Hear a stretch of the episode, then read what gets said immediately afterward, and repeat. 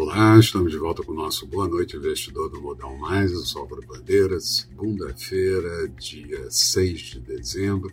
E a semana começou bem para os mercados de risco no mundo. Mercados da Europa chegaram a perder um pouco de tração no início da manhã e fecharam com boas altas. O mercado americano com boas altas, o Nasdaq começou até no negativo e a Bovespa no positivo durante todo o dia e atingindo a máxima de 107.498 pontos.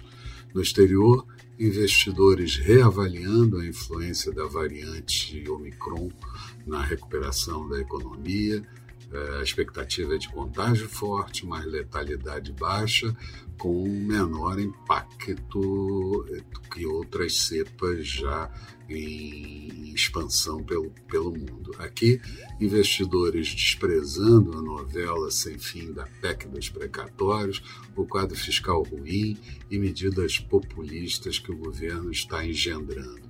Mercado já ajustado para essa situação.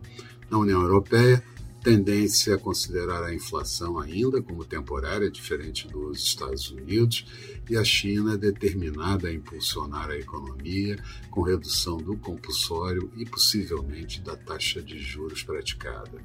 Já a Moody's identifica que o menor fluxo de entrada de recursos de capital externo deve pesar no crescimento dos países emergentes. Aqui, a pesquisa Focus veio ruim, como tem vindo em todas as semanas, mas um pouco mais comportada com relação à inflação, inflação subindo para 10,18%, anterior em 10,15%, 2022 subindo para 5,02%, já acima do teto estimado, vindo de 5%, Selic estável em 2021 em 9,25%, PIB de 2021 encolhendo um pouco para 4,71% de 4,78% e 2022 só com uma alta de 0,51%.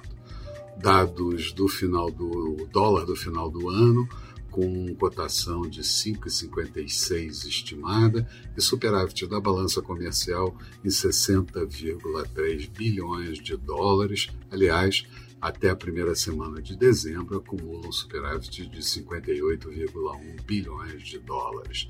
A equipe econômica reconhece que a questão fiscal dificulta a ação do Banco Central e como dificulta, e a Petrobras respondeu ao Insider Information do final de semana transmitido por Bolsonaro sobre combustíveis, dizendo que não antecipa reajuste e a CVM abriu processo para averiguação.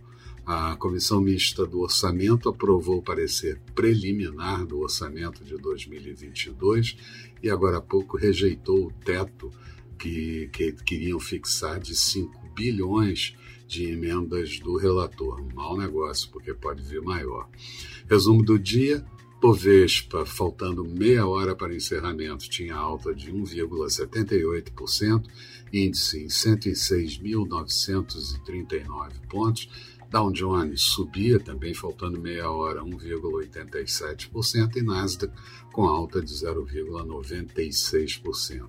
Petróleo encerrando o dia a 69 dólares e 72 centavos o barril em Nova York, alta de 5,22%, recuperando boa parte das perdas anteriores.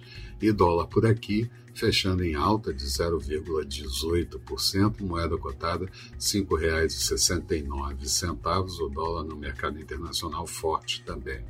Na agenda de amanhã, Vamos ter a divulgação do IGPDI referente ao mês de novembro. Na Alemanha sai a produção industrial do mês de outubro. Na zona do euro, o PIB referente ao terceiro trimestre. Nos Estados Unidos, saldo da balança comercial de outubro e dados do mercado de trabalho, produtividade, por exemplo, no terceiro trimestre. Eram essas as considerações que eu gostaria de fazer. Tenham todos uma boa noite e a gente retoma tudo isso amanhã de manhã bem cedo com o nosso Bom Dia Investidor. Até lá então.